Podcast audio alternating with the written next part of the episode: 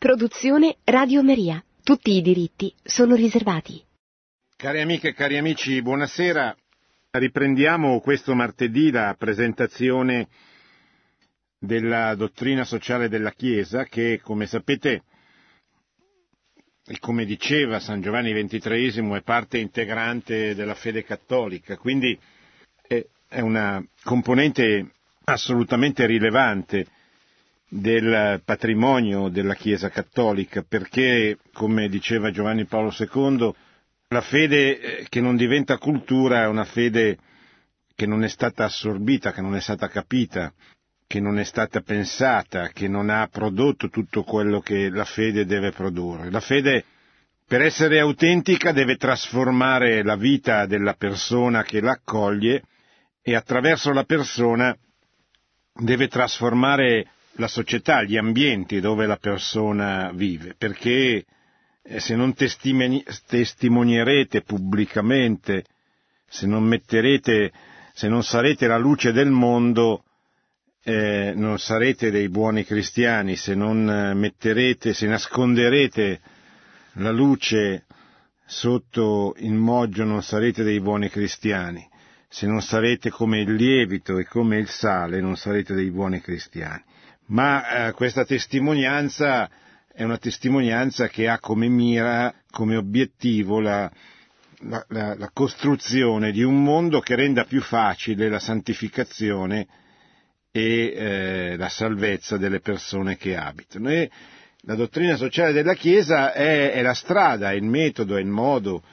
ma anche il contenuto con cui la Chiesa indica una, una società che, all'interno della quale sia più facile salvarsi e santificarsi, una società che renda gloria a Dio rispettando, organizzandosi secondo la sua legge e secondo lo spirito del Vangelo. Abbiamo scelto come, come testo di riferimento un'enciclica, la Centesimus Annus, non che non ce ne siano altre, precedenti e successive. Eh, certamente anche dopo la Centesimus Annus sia Benedetto XVI eh, sia Papa Francesco hanno pubblicato dei documenti, dei testi di dottrina sociale, ma ho scelto questo documento perché è scritto nel centesimo anniversario della Rerum Novarum, che è la, la prima enciclica sociale, non nel senso che con essa na, nasca la dottrina sociale della Chiesa, ma nel senso che la Centesimus Annus fa un po' il bilancio dei primi cento anni di dottrina sociale della Chiesa, partendo da un commento alla Rerum Novarum che abbiamo visto la volta precedente, anzi che abbiamo visto 15 giorni fa perché la volta precedente avevamo, cioè martedì scorso, avevamo fatto un, uh, un discorso di Papa Francesco e, e quindi è un'enciclica che eh, in qualche modo eh ripercorre questi cento anni, fa un po' il bilancio e affronta poi un, un tema importantissimo per la dottrina sociale del nostro tempo, che è quanto accaduto nel 1989. Con la caduta del muro di Berlino il mondo cambia, cambia la geopolitica, cambia, mm, diciamo così, la, la, la caratteristica geopolitica fondamentale che aveva caratterizzato gli anni precedenti la caduta del muro di Berlino, gli anni che vanno sostanzialmente dal 1789, data della rivoluzione francese, al, al 1989, che non casualmente accade proprio 200 anni dopo, perfettamente, esattamente 200 anni dopo. Un mondo caratterizzato dalle ideologie che la Rerum Novarum esamina in modo dettagliato nel suo testo l'ideologia liberale che nata con la rivoluzione francese contribuisce a produrre la crisi del mondo operaio che eh, è la base dell'ideologia, è il, è, diciamo così, è il pretesto che userà l'ideologia socialista per lanciare la lotta di classe contro la società borghese capitalista che aveva fatto a sua volta la rivoluzione francese e che è oggetto dell'intervento di Papa Leone XIII appunto con la Rerum Novarum, il quale nel 1891, fine 1800, cent'anni dopo la rivoluzione francese, dice questa società non va bene, questa società ha maturato al suo interno una ferita e un'ingiustizia così grave che produrrà dei danni drammatici e ulteriori al, al suo interno stesso. La ferita è stata provocata dalla rivoluzione industriale, soprattutto nel nord dell'Europa, dalla nascita delle grandi industrie nelle grandi città, dall'esodo di milioni di contadini che vanno a lavorare nelle grandi industrie delle città, delle metropoli, che eh, sono privi di qualsiasi forma di difesa nei confronti dei loro datori di lavoro, che sono costretti ad accettare qualunque salario venga loro proposto perché non hanno alternative, che vivono una profonda ingiustizia perché il lavoro non è eh, remunerato giustamente, non è un salario a misura di famiglia, spesso non è neppure adeguato, perché i lavoratori lavorano magari 16 ore al giorno, lavorano le donne e i bambini, in molti casi, eh, non hanno la possibilità di fare valere i loro diritti, non hanno diritto al, al riposo festivo, non hanno diritto a, questa forma di partecipazione alla vita religiosa che spesso per ragioni per varie ragioni viene, viene compromessa da, dai turni di lavoro, dagli orari, eccetera. E soprattutto vivono e il marxismo nasce, ricordo che il manifesto del Partito Comunista del 1848 nasce perché offre, per offrire a, questa, a queste masse di operai disperati e, e, e vessati diciamo, dalle, loro, dalle condizioni lavorative nelle quali vivono una via di cambiamento radicale, una via che attraverso la rotta di classe avrebbe dovuto portare all'instaurazione della dittatura del proletariato, cioè non al superamento delle ingiustizie, ma alla eliminazione della classe avversa. Allora Leone XIII dice nella Rerum Novarum eh, questo rimedio è peggiore del male che vuole curare e il socialismo è la peggiore delle ideologie perché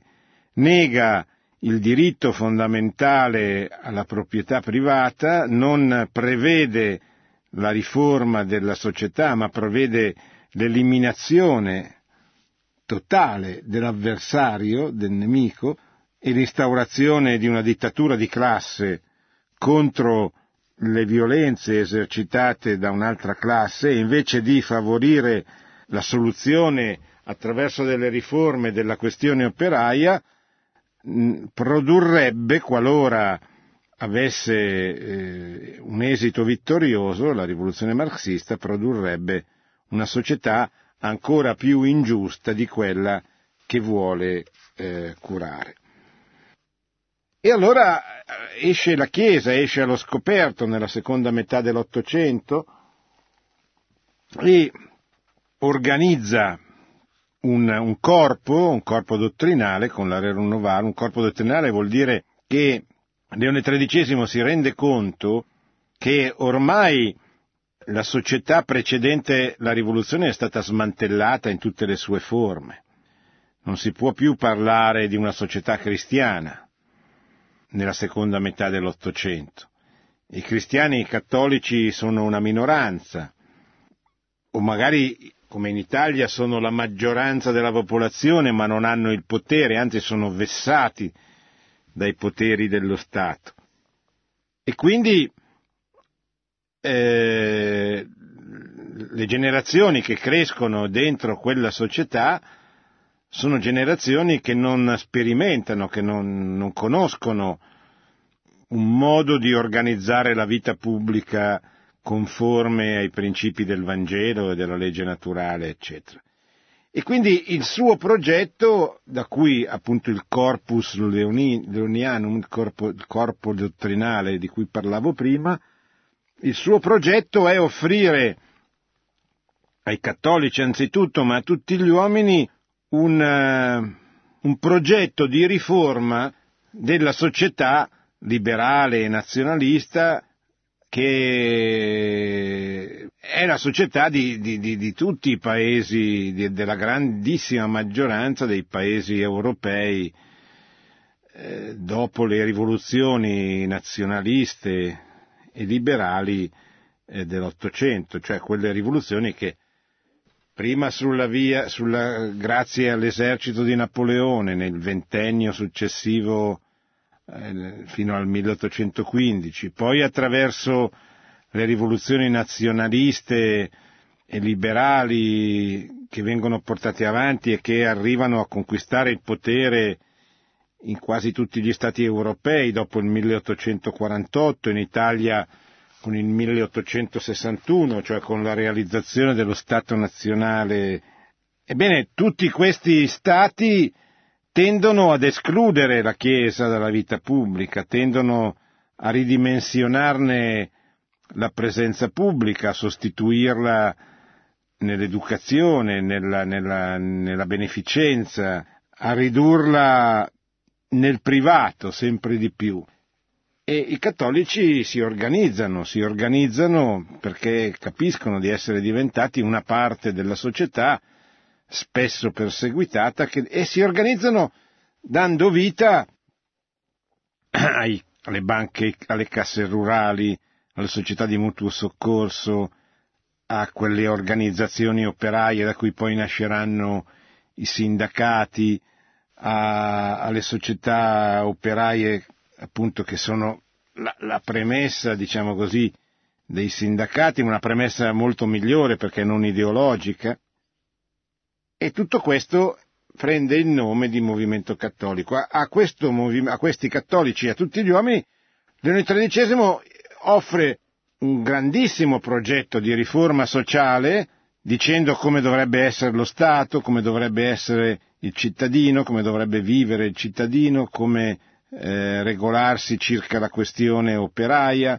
come regolarsi circa la questione dell'educazione, il matrimonio che non è un fatto privato ma pubblico, la famiglia come cellula fondamentale della società, i corpi intermedi, tutto quello che serve per, per, per sapere come eventualmente ricostruire una cristianità dopo quella che, dato che quella che c'era è ormai un pallido, un pallido ricordo. E questo lo abbiamo visto nel, appunto 15 giorni fa dove eh, abbiamo esaminato le prime pagine di questa enciclica Centesimus Annus di Giovanni Paolo II, che sono le pagine appunto in cui il Papa commenta, spiega i contenuti della Rerum Novarum. Fra questi eravamo arrivati al tema del lavoro e della proprietà. Il tema del lavoro è un tema particolarmente caro a Giovanni Paolo II. Eh, sapete che il tema del lavoro è stato oggetto della sua prima enciclica sociale nel 1980, la Laborem Exercens, e il tema del lavoro è stato il tema attorno al quale ha costruito eh, diciamo così, i, i, i discorsi principali del suo famoso discorso,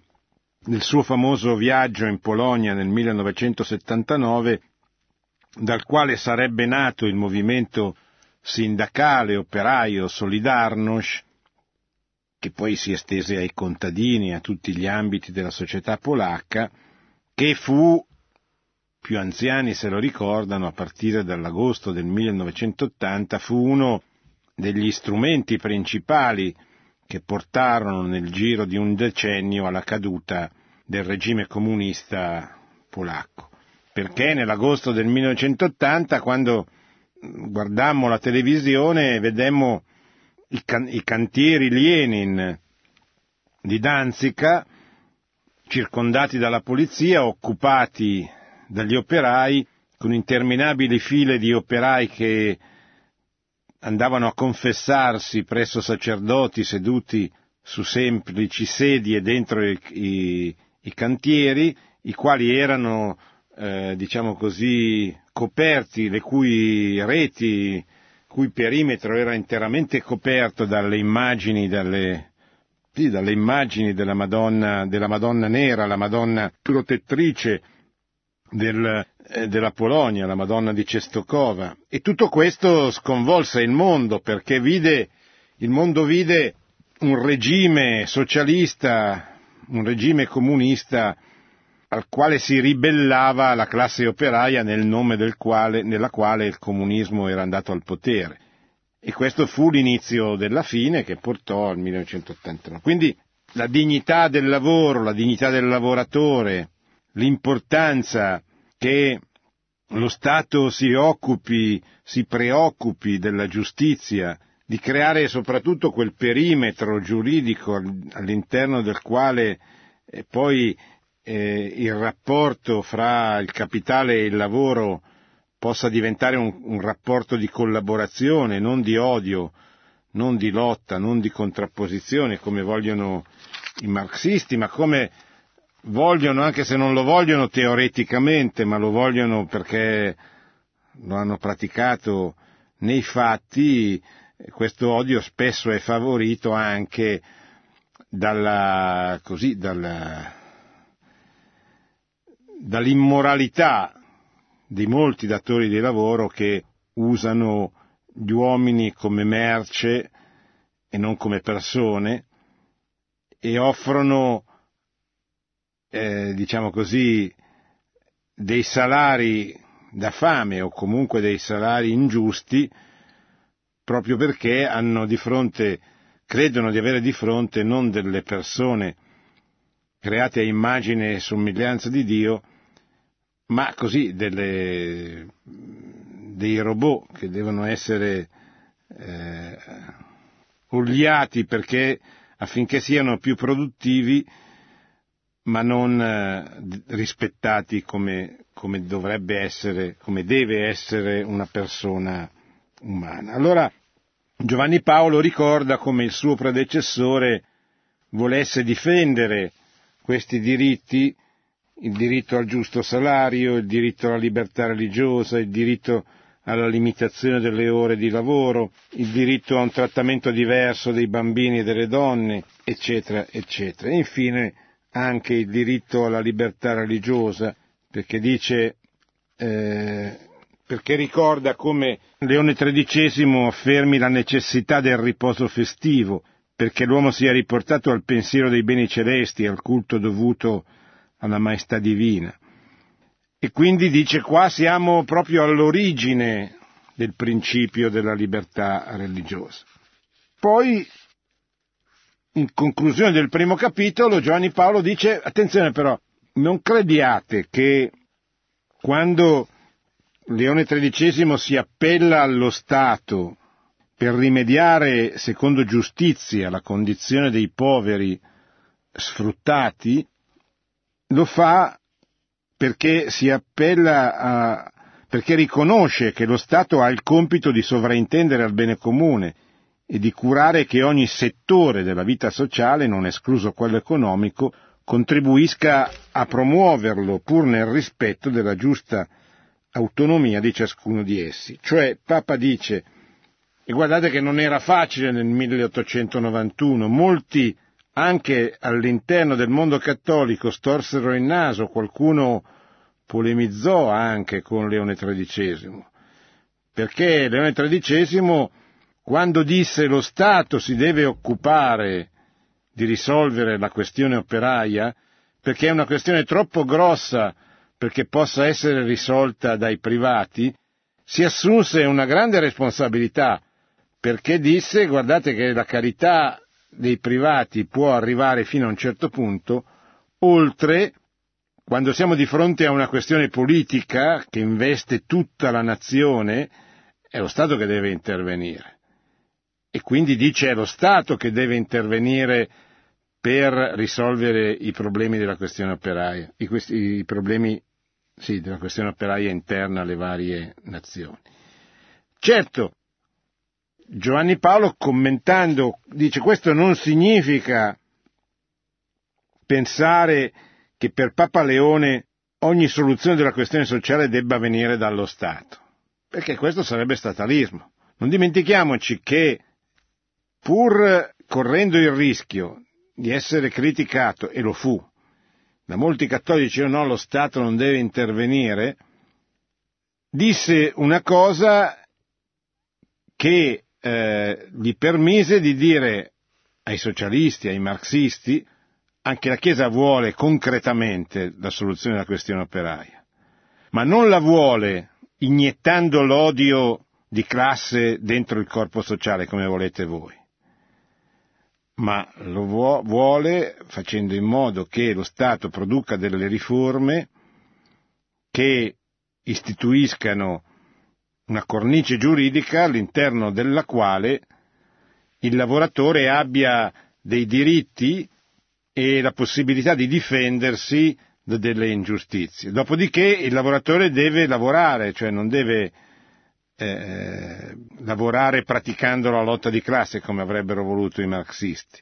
Non deve fare la rivoluzione, non deve pretendere di annientare la classe avversa, deve collaborare con essa. Perché l'utopia marxista di abolire tutte le altre classi che non fossero quella proletaria non solo è un'utopia, cioè è irraggiungibile, ma è bene che non venga raggiunta, perché? Perché non rispetterebbe le diversità, le caratteristiche diverse che ogni uomo ha rispetto a un altro, che ogni classe ha rispetto a un'altra, che ogni categoria sociale ha rispetto alle altre, eccetera. Cioè il mondo è fatto da uomini che hanno la stessa dignità davanti a Dio, ma il mondo è fatto da uomini che sono diversi fra di loro ed è un bene che siano diversi, perché la diversità è una ricchezza, è una complementarietà che aiuta. Questo dice, concludendo, Leone XIII, lo riprende Papa Giovanni Paolo, questo è il principio di sussidiarietà che la Chiesa dovrebbe insegnare, che poi 40 anni dopo Pio XI, nella quadragesimo anno, riprenderà, svilupperà ulteriormente proprio per dire guardate che il principio di sussidiarietà è fondamentale, soprattutto lo era in quell'epoca, anni 30, in cui c'erano e stavano crescendo stati totalitari sul modello marxista, ma anche sul modello nazionalsocialista, che di fatto negavano eh, la realtà, l'importanza, la bellezza, la giustizia dei corpi intermedi fra l'individuo e lo Stato. Poi Giovanni Paolo comincia il secondo capitolo che intitola Verso le cose nuove di oggi. E sì, perché cent'anni dopo sono successe tante cose. La prima, la più importante, l'abbiamo già vista, ma è una novità di natura tale che cambia completamente l'approccio da parte della dottrina sociale. Perché cambia completamente? Non perché cambiano, cambino i principi, ma perché la dottrina sociale della Chiesa non può essere studiata prescindendo dalla storia dentro la quale si colloca. Cioè la dottrina sociale della Chiesa non è una cosa astratta, cioè è anche una cosa astratta, si può discuterne in modo astratto e astorico, come sia il principio di sussidiarietà, come si coniughi, come si coniughi con la solidarietà, eccetera. Ma non dimentichiamoci mai che quando parliamo di dottrina sociale della Chiesa parliamo della Chiesa, che ha come obiettivo la salvezza delle anime. Quindi la Chiesa non è un'università, che produce degli studi, per quanto utilissimi e importanti essi siano. Ma la Chiesa produce dei documenti che hanno come scopo quello di aiutare i fedeli e in generale tutti gli uomini a salvare la propria anima, giudicando il proprio tempo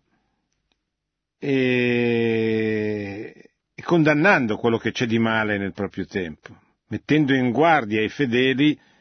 dai problemi, dalle difficoltà, dagli errori, dai mali del proprio tempo. Quindi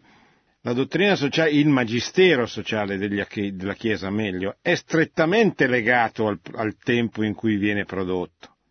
Cioè un'enciclica sociale ha come scopo quello di aiutare le persone a guardarsi dalle sirene, dalle tentazioni del proprio tempo, quindi dalle ideologie o dalle, dal modo con cui si manifestano gli errori nel proprio tempo. Lo dico perché se noi pensiamo di poter studiare la dottrina sociale della Chiesa prescindendo dalla storia, dal contesto, dal nostro, dai nostri problemi, veramente rischiamo di fare di non farci capire, ma non, di non capire noi stessi quale sia il senso, il motivo per cui esiste la dottrina sociale della Chiesa, il magistero sociale della Chiesa. Allora, che cosa è successo? Beh, la cosa più importante successa nei cent'anni, ce la siamo già detta, è la caduta dei regimi, non solo il 1989, la caduta del muro di Berlino, ma ormai anche la, la fine dell'Unione Sovietica che è imminente, ma insomma si capisce che, che sta per andare in pensione, la fine dell'Unione Sovietica, la fine della capacità delle ideologie di, di conquistare, di entusiasmare come avevano potuto fare fino ad allora. E l'inizio di quella società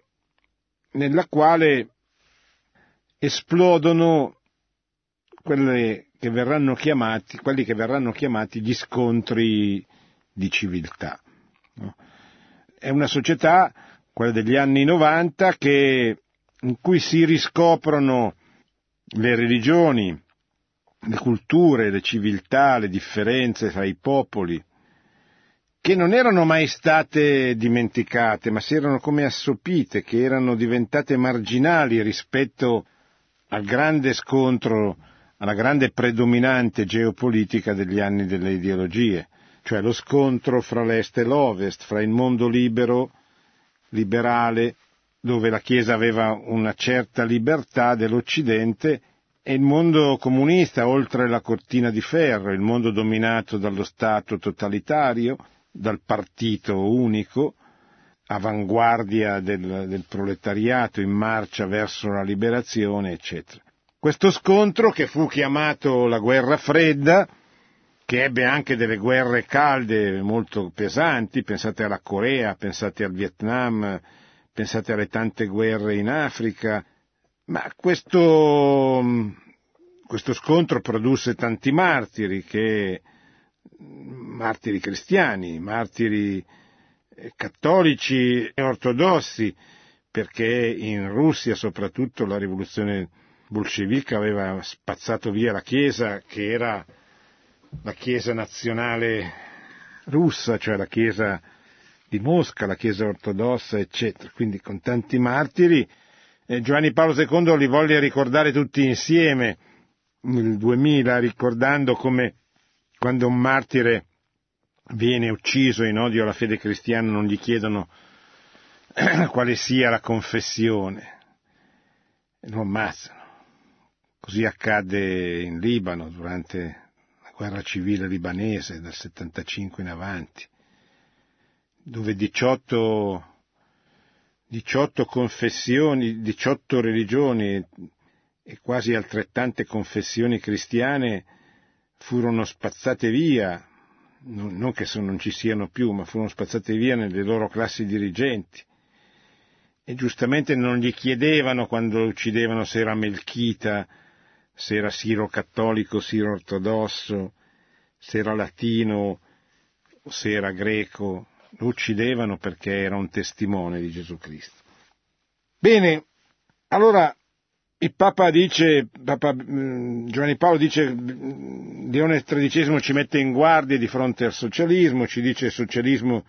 si sarebbe rivelato un male peggiore del rimedio che voleva portare. E si sofferma sul socialismo, dice l'errore del socialismo non è un errore economico come molti pensano che sia. Noi in Occidente abbiamo vissuto, abbiamo convissuto per tanti anni, soprattutto dagli anni 70, con tanti giornalisti, intellettuali un po' asserviti alla cultura dominante che ricordatevi, ricordiamocelo, era la cultura comunista, era la cultura di Gramsci, era la cultura delle frange estreme del movimento rivoluzionario dopo il 68 che non ebbero mai tanti voti ma ebbero una influenza culturale sui giovani di grande rilevanza. Ebbene, di fronte a questo molti intellettuali, molti uomini politici si attestarono nella linea della loro difesa dal comunismo sul piano esclusivamente economico, come se il comunismo fosse un qualche cosa soltanto inerente al, all'ambito dell'economia e non era così. Il vero problema del comunismo, del socialismo, lo ricorda bene San Giovanni Paolo II, è di carattere antropologico. Il problema del comunismo è la sua errata concezione dell'uomo. Se ci si domanda, scrive Giovanni Paolo, da dove nasca questo errore, bisogna rispondere che la prima causa è l'ateismo. È nella risposta all'appello di Dio contenuto nell'essere delle cose che l'uomo diventa consapevole della sua trascendente dignità. Cioè, è quando noi ci rendiamo conto che dobbiamo, che siamo noi responsabili di, delle cose, che l'uomo è il Signore del creato, così Dio ha voluto. Siamo noi che dobbiamo disporre le cose per la gloria di Dio, per la salvezza delle anime, eccetera. Ma se noi non crediamo che ci sia un Signore della storia, un Dio creatore e ordinatore, e noi non sappiamo neanche come fare a ordinare le cose. Ogni uomo deve dare questa risposta, nella quale consiste il culmine della sua umanità, e nessun meccanismo sociale o soggetto collettivo può sostituirlo. La negazione di Dio priva la persona del suo fondamento e di conseguenza induce a riorganizzare l'ordine sociale prescindendo dalla dignità e responsabilità della persona. Anche oggi noi vediamo questa incongruenza. Per esempio, ogni tanto i mezzi di comunicazione, gli intellettuali, i giornalisti scoprono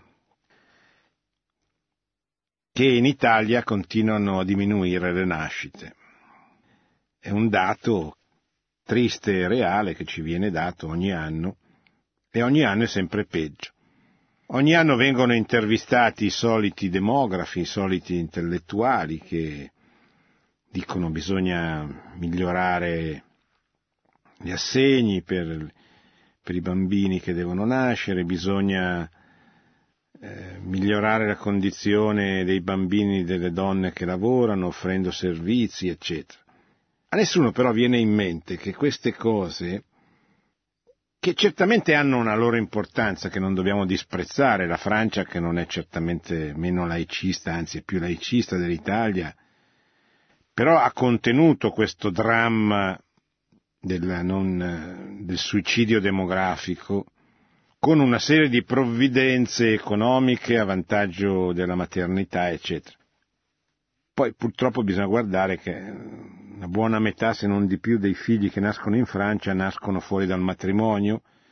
quindi nascono in un contesto di, di, di single. Qualcuno potrebbe dire però nascono, sì, però nascono in contesti non, non facili. Ma a nessuno viene in mente che il problema di tutto questo è un problema certamente legato al modello di società nella quale viviamo, che però ce lo siamo costruiti noi. Ma è un problema anzitutto culturale. Cioè oggi non c'è più all'amore alla vita, non c'è più il desiderio di trasmetterla, il desiderio di costruire una famiglia numerosa possibilmente, perché non c'è più il senso di responsabilità e il senso di solidarietà, cioè gli uomini nascono, crescono come single, con una cultura da single, sono preoccupati soltanto di loro stessi come singoli, del loro, dei loro vantaggi, dei loro piaceri,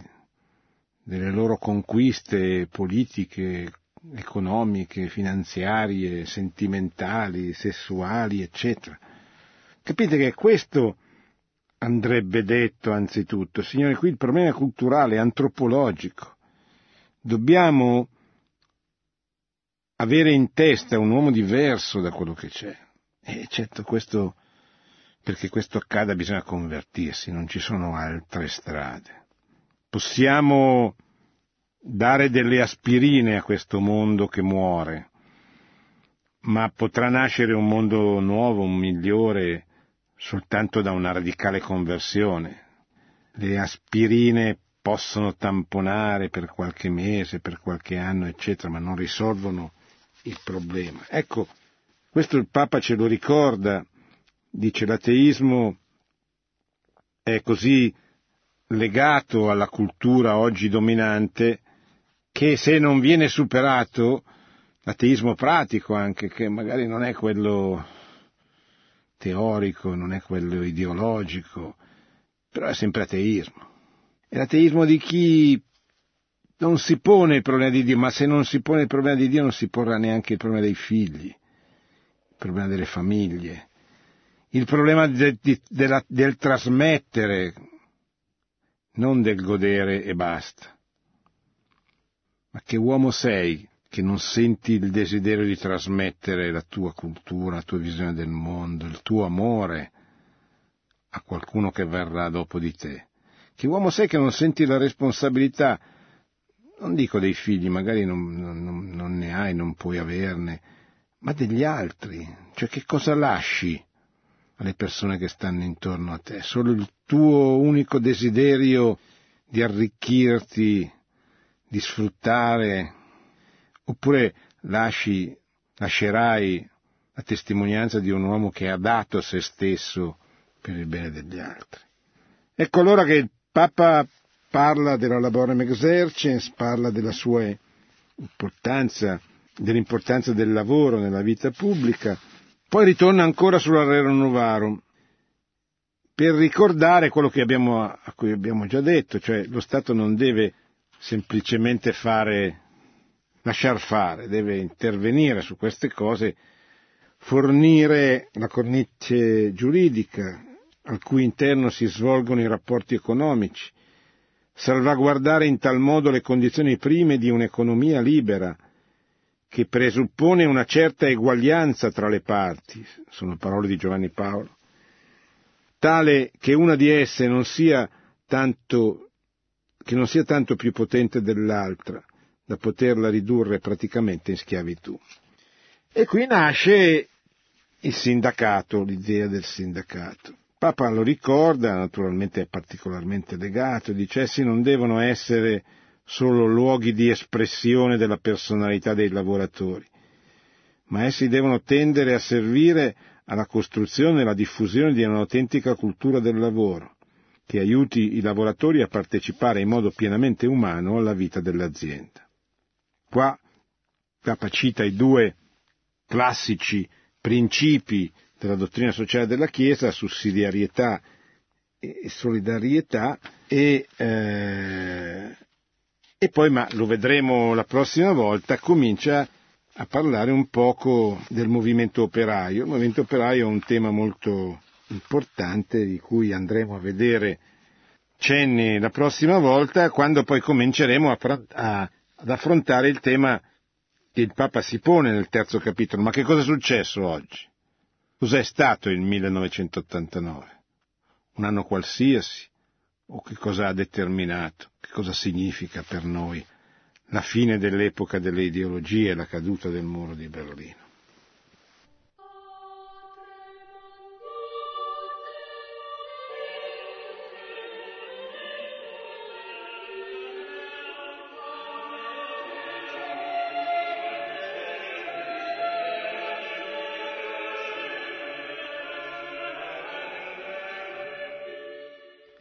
Pronto?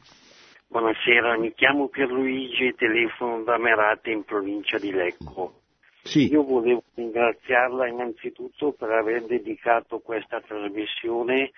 al mondo del lavoro proprio nel mese in cui ricorre la festa di San Giuseppe lavoratore. E volevo chiederle questo, cioè oggi mi è capitato proprio questo pomeriggio, mentre ero fuori casa per una commissione, di trovarmi in mezzo a un picchetto sindacale fuori da un'azienda qui di Merate che stavano dimostrando mentre all'interno dell'azienda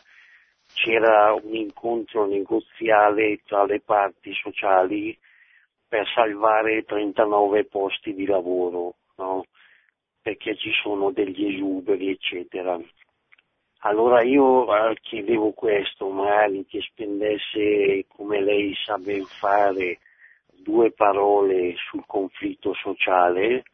mm, nel quale la Chiesa ha una forte opera di mediazione e poi volevo anche, se possibile, magari poi nel Rosario,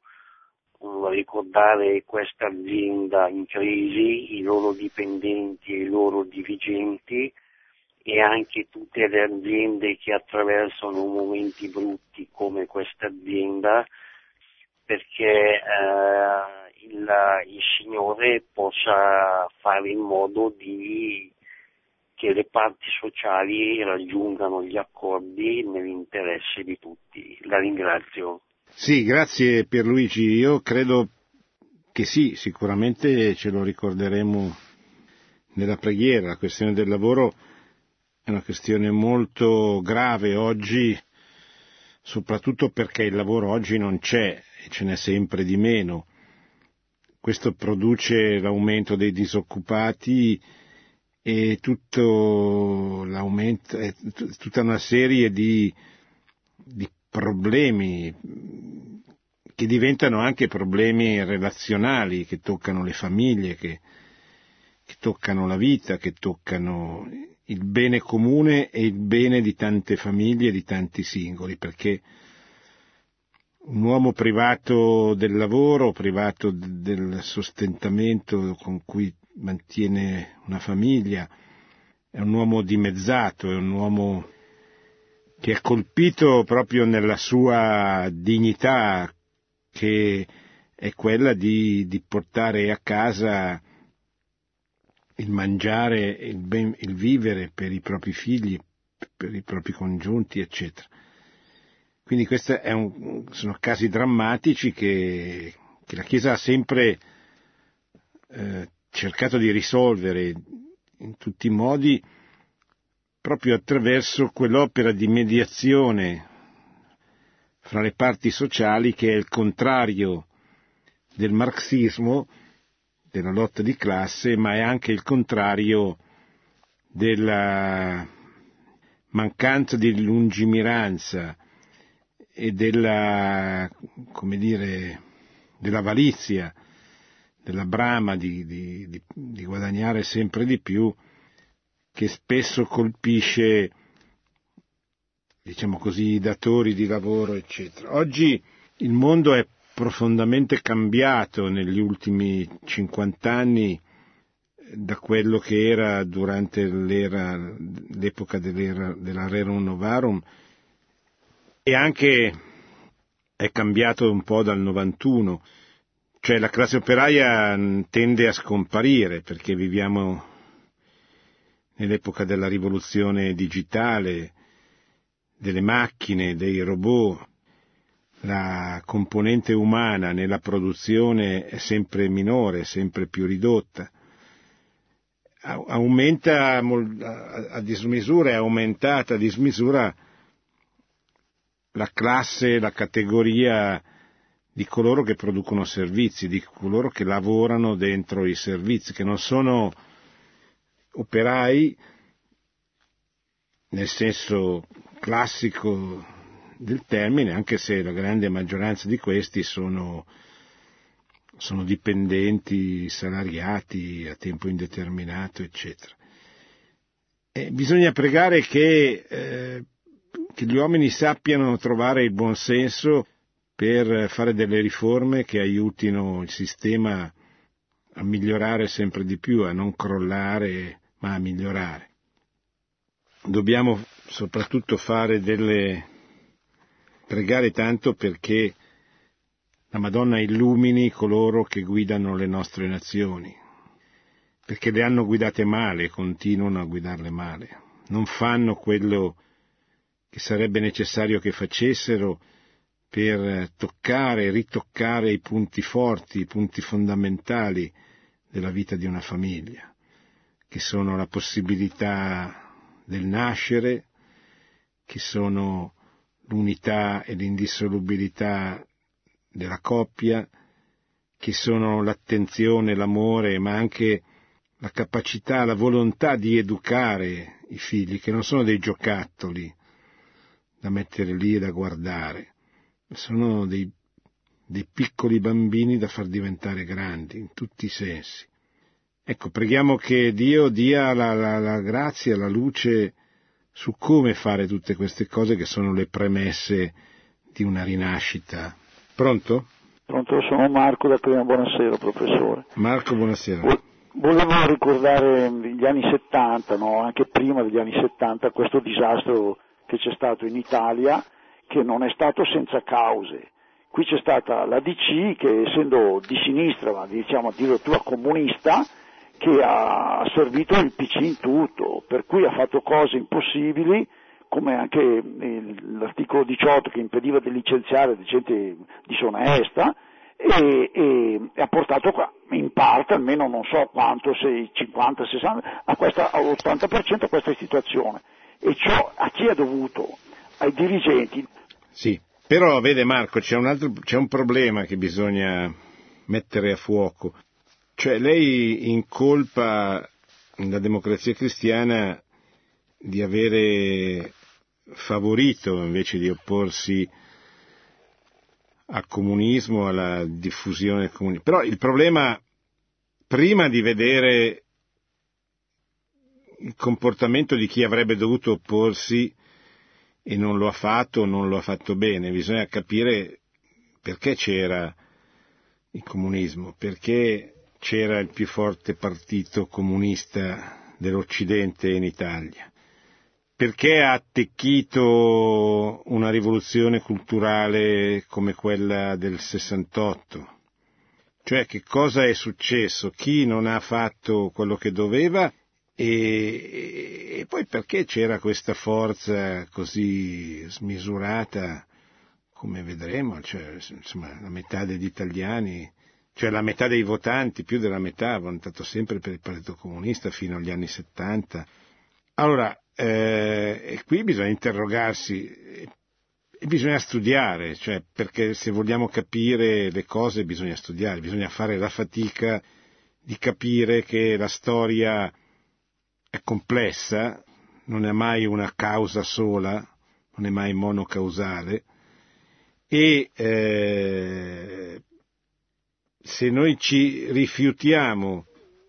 di, di, di, di, capirla bene, non riusciremo a costruire un futuro migliore. Ci accontenteremo di slogan con i quali possiamo magari fare bella figura al bar, ma certamente questo non ci aiuterà a ricostruire un'Italia migliore. Allora, ci sono certamente delle verità quello che lei dice, però non bastano per spiegarci quello il punto a cui siamo arrivati e soprattutto non bastano per ricostruire il futuro, perché oggi il mondo è completamente cambiato ma va sempre male. Cioè non c'è più la DC, non c'è più il PC, non ci sono più i comunisti, non ci sono più i democristiani, ma non è che le cose vadano meglio, anzi. Quindi eh, attenzione, cioè bisogna intanto avere sempre presente una cosa, le persone. Oggi, come sempre, ma soprattutto oggi, noi dobbiamo recuperare le persone. Ci sono centinaia di migliaia di uomini che nella democrazia cristiana fino a dieci anni fa, fin quando è esistita all'inizio degli anni 90, sono stati dentro perché credevano di servire la regalità sociale di nostro Signore Gesù Cristo, credevano di servire Gesù Cristo, credevano di opporsi a un male incurabile che sarebbe stato il Partito Comunista al potere. Questi uomini bisogna recuperarli, ci sono ancora, sono diventati vecchi ma sono saggi, hanno dei figli, hanno dei nipoti. Questo è stato il tessuto connettivo di una resistenza contro chi ha voluto scristianizzare il paese in un modo con la lotta di classe prima e in un altro con la rivoluzione sessuale, la, la lotta contro il principio di autorità dopo il 1968. Queste persone, e noi dobbiamo andare a recuperarle paese per paese, per ricostruire un tessuto sociale che non c'è più, per ricostruire attorno a loro e con loro un, un gruppo umano che permetta di rinascere, di ricostruire, di diffondere appunto la dottrina sociale della Chiesa affinché domani possa rinascere una società migliore, un mondo migliore, come diceva Pio XII, una società cristiana, una cristianità. Questo è quello che dobbiamo fare, non tanto, o meglio, è importante guardare la storia, come dice lei, però è importante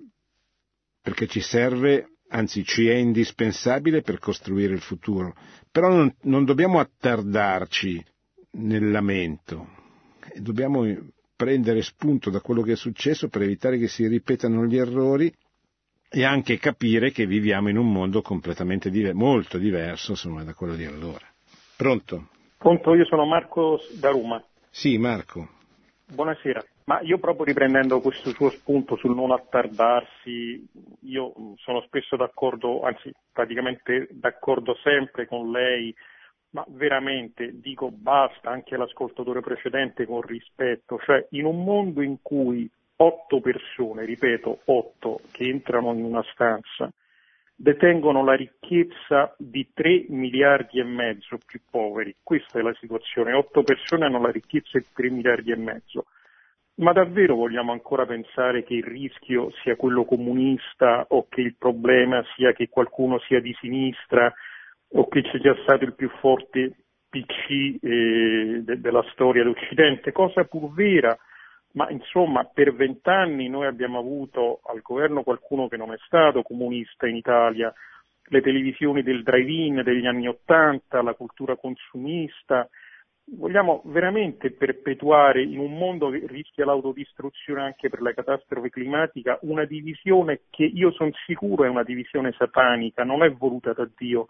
una divisione che è interna a noi stessi prima ancora che ai cristiani, tra dei cristiani di sinistra che sono per l'uguaglianza e che però poi dopo sono per l'aborto, per il gender e dei cristiani che invece sono a favore della vita, della famiglia e che però se ne fregano, mi perdoni l'espressione, di questa intollerabile disuguaglianza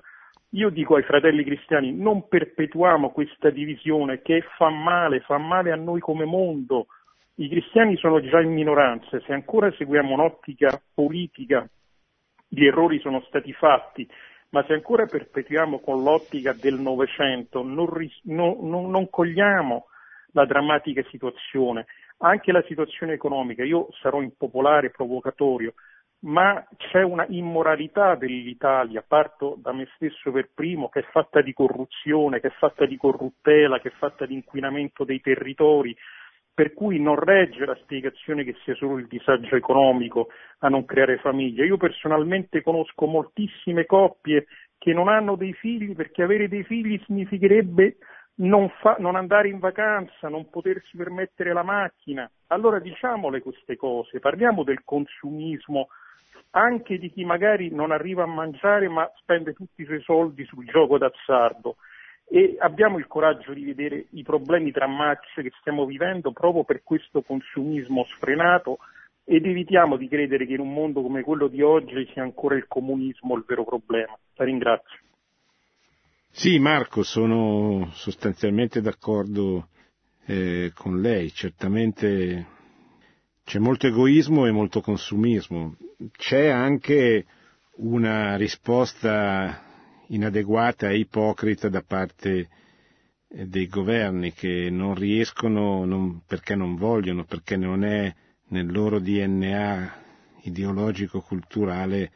a mettere i problemi morali, innanzitutto questo del suicidio demografico, al centro della loro politica eh, al governo. Se lo facessero qualcosa cambierebbe, secondo me, anche se lentamente, cambierebbe la mentalità,